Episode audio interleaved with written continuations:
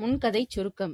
ஜோஷ் மற்றும் இக்பால் தான் முகிலாவை கடத்தி இருப்பர் என புவனேஷ் கூற அதிர்ச்சி அடைந்தான் தருண். இந்நிலையில் முகிலா பற்றிய அதிர்ச்சியான தகவல் தெரிய வந்ததாக இன்ஸ்பெக்டர் முத்துக்குமரனிடம் தெரிவித்தாள் Nethra. Cyber crime cell intervention officer நேத்ராவுக்கு முன் இன்ஸ்பெக்டர் முத்துக்குமரன் உட்கார்ந்திருந்தார்.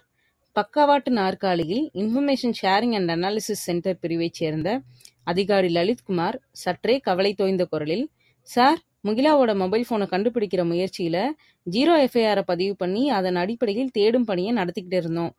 நேத்ரா மேடமும் நானும் ஆபீசர் சத்யனும் ஒரு நிமிஷம் கூட இடவிடாம முகிலாவோட விஷயத்த மட்டும் மாறி மாறி பேசிட்டு இருந்தோம். மொபைல் போனின் ஐஎம்இஐ அடையாள எண் இருந்ததால ஜிபிஎஸ் மூலமா போன் இருக்கிற இடத்தை எப்படியும் கண்டுபிடிச்சிடலான்னு நினைச்சோம். ஆனா அந்த முயற்சியில வெற்றி கிடைக்காததால எம்ஏசி அட்ரஸை வச்சு முயற்சி பண்ண வேண்டிய நிலைமை ஏற்பட்டது. புருவங்களை உயர்த்திய முத்துக்குமரன், எம்ஏசி அட்ரஸா அப்படின்னா என்றார். இது ஒரு யூனிக் ஐடென்டிஃபயர் சார். இந்த எழுத்துக்களின் விரிவாக்கம் மீடியா ஆக்சஸ் கண்ட்ரோல் அட்ரஸ். இது என்ஐசி என்ற இன்டர்ஃபேஸ் கண்ட்ரோலருடன் இணைக்கப்பட்டிருக்கும். முகிலாவோட மொபைல் போன் வைஃபை நெட்வொர்க்கின் தொடர்பில் இருந்திருந்தா மொபைல் போன் இருக்கிற இடத்த சுலபமா கண்டுபிடிச்சிடலாம்னு நினைச்சு அதற்குள்ளும் நுழைஞ்சு பார்த்துட்டோம்.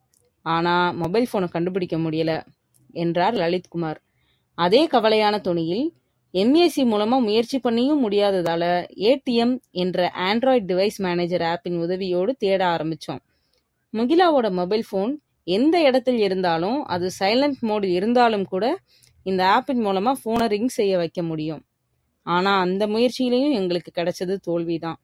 இப்படி எவ்வளவுதான் முயற்சி பண்ணாலும் முகிலாவோட மொபைல் போனை கண்டுபிடிக்கவே முடியல. அதுக்கான காரணத்தை தெரிஞ்சுக்க டெல்லியில இருக்க ஹையர் சைபர்கிரைம் பிரான்ச் அத்தாரிட்டியை தொடர்பு கொண்டோம். முகிலாவோட மொபைல் போனின் ஐஎம்இஐ நம்பரை விசாரிச்சோம்.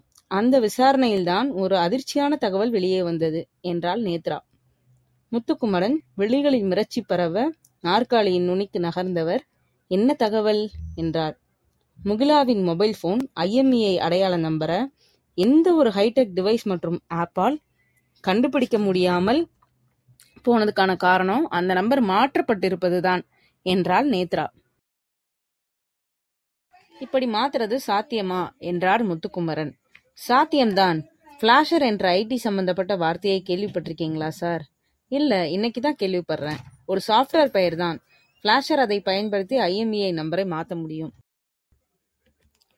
அதாவது அந்த பழைய நம்பர் மேலேயே ஒரு புது நம்பரை சூப்பர் இம்போஸ் பண்ணிடுவாங்க. அதுக்கப்புறம் அந்த பழைய ஐஎம்இஐ நம்பரை வச்சு மொபைல் போனை ட்ரேஸ் அவுட் பண்ணி கண்டுபிடிக்க முடியாது. இது ஒரு முன்னேறிய தொழில்நுட்பம். முகிலா எதுக்காக தன் மொபைல் போனின் அடையாள எண்ணை மாத்தணும்? முகிலா அதை மாத்திருக்க வாய்ப்பு இல்லை. அப்புறம் யார் மேடம்? அவளை கடத்திட்டு போனவங்க தான் அந்த வேலையை செய்திருக்கணும். அவ கடத்தப்படல மேடம். அது எப்படி உங்களுக்கு தெரியும்? சிசிடிவி வீடியோ காட்சி பதிவில் அவ பூ மார்க்கெட் கார்னர்ல டாக்ஸியை விட்டு தனியா இறங்கி சூட்கேஸோடு நடந்து போறது தெளிவா பதிவா இருக்கே. அதுக்கப்புறமா அவ ஏன் கடத்தப்பட்டு இருக்கக்கூடாது? கொஞ்சம் ஆழமா யோசனை பண்ணி பாருங்க சார். மேடம், அந்த கோலத்துல இது வரைக்கும் நான் யோசிச்சு பார்க்கவே இல்லை சார். இது ஒரு திட்டமிட்ட கடத்தல். முகிலாவை கடத்துற நபர்களுக்கு அவளை காட்டிலும் அவளோட மொபைல் போன் தான் முக்கியம். அந்த போனில் ரகசியமான முறையில் பதிவிறக்கம் செய்யப்பட்ட விஷயங்கள் ஏதாவது இருக்க வாய்ப்பு அதிகம். அதனாலதான் முகிலாவை மொபைல் போனோடு கடத்தியிருக்காங்க. அவள் க கடத்தப்பட்ட அடுத்த ஒரு மணி நேரத்துக்குள்ளேயே அவன் போனின் ஐஎம்இஐ அடையாள எண்ணை அழிச்சிட்டு ஒரு புது எண்ணை சூப்பர் இம்போஸ் பண்ணியிருக்காங்க. அதனால தான் நம்மளால கண்டுபிடிக்க முடியல மேடம்.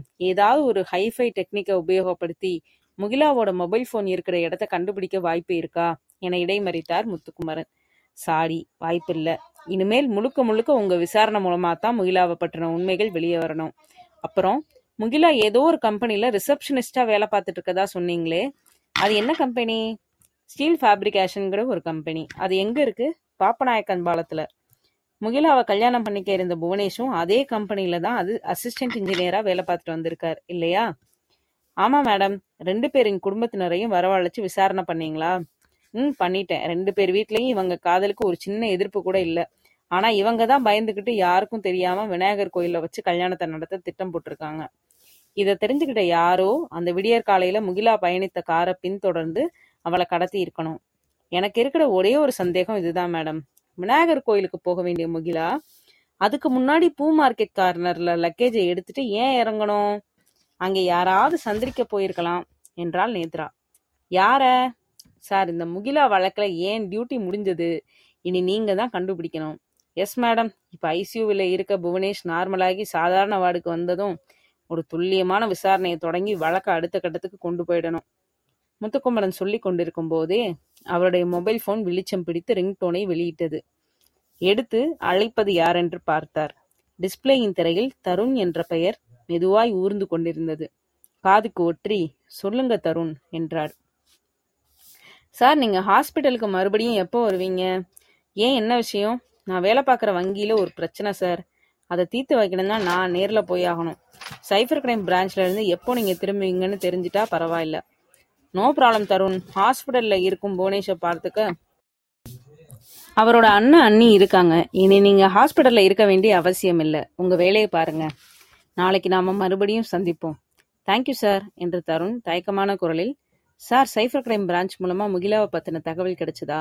எஸ், ஒரு முக்கியமான தகவல் கிடைச்சிருக்கு. நாளைக்கு நம்ம நேரில் சந்திக்கும் போது சொல்கிறேன். நான் இப்போ மீட்டிங்கில் இருக்கேன். Okay sir. தருண் மறுமுனையில் மொபைல் ஃபோனை அணைத்து விட முத்துக்குமரனும் தன் மொபைல் ஃபோனை மௌனமாக்கி, ஓகே மேடம், நான் புறப்படுறேன் என்றார். உக்கடம் இரவு எட்டு மணி. பைபாஸ் ரோட்டுக்கு உள்ளே தள்ளி இருந்த அன்பு நகர் குடியிருப்பின் ஏழாவது தெருவில் சில கோடி ரூபாய்களை விழுங்கி திடகாத்திரமாய் முளைத்திருந்தது அந்த பங்களா. சுற்றிலும் மரங்கள். பங்களாவின் உள்ளே சிறிய மைதானம் போல் தெரிந்த ஹாலின் மையத்தில் போடப்பட்டிருந்த சோஃபாவில் தருண் சாய்ந்திருக்க, அவனுக்கு எதிரே முப்பதிலிருந்து முப்பத்தைந்துக்குள் இடைப்பட்ட வயதுகளில் ஜோஷ், இக்பால் இருவரும் இறுகிய முகங்களோடு உட்கார்ந்திருந்தனர். தருண் கோபமாய் குரலை உயர்த்தி, முகிலாவை விளம்பரப்படத்தில் நடிக்க வைக்க முயற்சி பண்ண வேண்டான்னு நான் படிச்சு படிச்சு சொன்னேன். நீங்க ரெண்டு பேருமே அதை சீரியஸா எடுத்துக்கல. அதோட விளைவு இப்போ ஒரு பெரிய பிரச்சனைக்குரிய விஷயமா மாறிடுச்சு. புவனேஷ் உங்க ரெண்டு பேர் மேலேயும் சந்தேகப்படுறான். நல்ல வேலையா போலீஸ் இன்ஸ்பெக்டர் கிட்ட அவன் இந்த விஷயத்த சொல்லல. சொல்லி இருந்தா நிலைமை என்னவாகி இருக்கும்னு யோசிச்சு பாருங்க. தன் தாடையில் பயிராகி இருந்த தாடியின் சொரசொரப்பை இடது கை விரல்களால் தேய்த்தபடி மெல்ல சிரித்த இக்பால், தருண் நீ ரொம்பவும் பயப்படுற. போலீஸ்கெல்லாம் போக மாட்டான் புவனேஷ். அப்படி போகிற எண்ணம் இருந்தா உன்னை கூப்பிட்டு விளம்பர விஷயத்த சொல்லியிருக்க மாட்டான். இருந்தாலும் நாம கொஞ்சம் எச்சரிக்கையோட இருக்கணும். முகிலாவோட விஷயத்துல நம்ம மாட்டிக்க கூடாது. நிலைமை நாம நினைக்கிற மாதிரி இல்லை என்றான் தருண். தருண், நீயும் பயப்பட்டு எங்களையும் பயமுறுத்தாத. இப்போ நாம் கோல்டன் டிராப்ஸ் விஸ்கி சாப்பிட வேண்டிய நேரம். அதில் ஒரு ஸ்மால் உள்ளே போனால் போதும், எவ்வளவு பெரிய பிரச்சனையாக இருந்தாலும் போயிடும் என்றபடி சோஃபாவுக்கு பின்புறம் இருந்த பாட்டிலை எடுத்தான் ஜோஷ். முகிலாவுக்கு கான்ஷியஸாக இருக்கா கேட்டான் தருண். இல்லை, மதியம் போட்டால் இன்ஸ் இன்ஜெக்ஷன் கொஞ்சம் திறன் அதிகம். இன்னைக்கு நடு இரவுக்கு மேலே தான் நினைவு திரும்பும். அதே வினாடி வாசலில் அழைப்பு மணி ஒலித்தது. மூவரும் மாடி மாடி பார்த்து கொண்டனர். யாரு? இருங்க, நான் போய் பார்க்குறேன் என்ற தருண் தயக்க நடையோடு வாசர் கதவை நோக்கி போனான். கதவில் பொருத்தப்பட்டுள்ள லென்ஸில் ஒரு கண்ணை வைத்து பார்த்தான். வாசற்படியில் இன்ஸ்பெக்டர் முத்துக்குமரன்.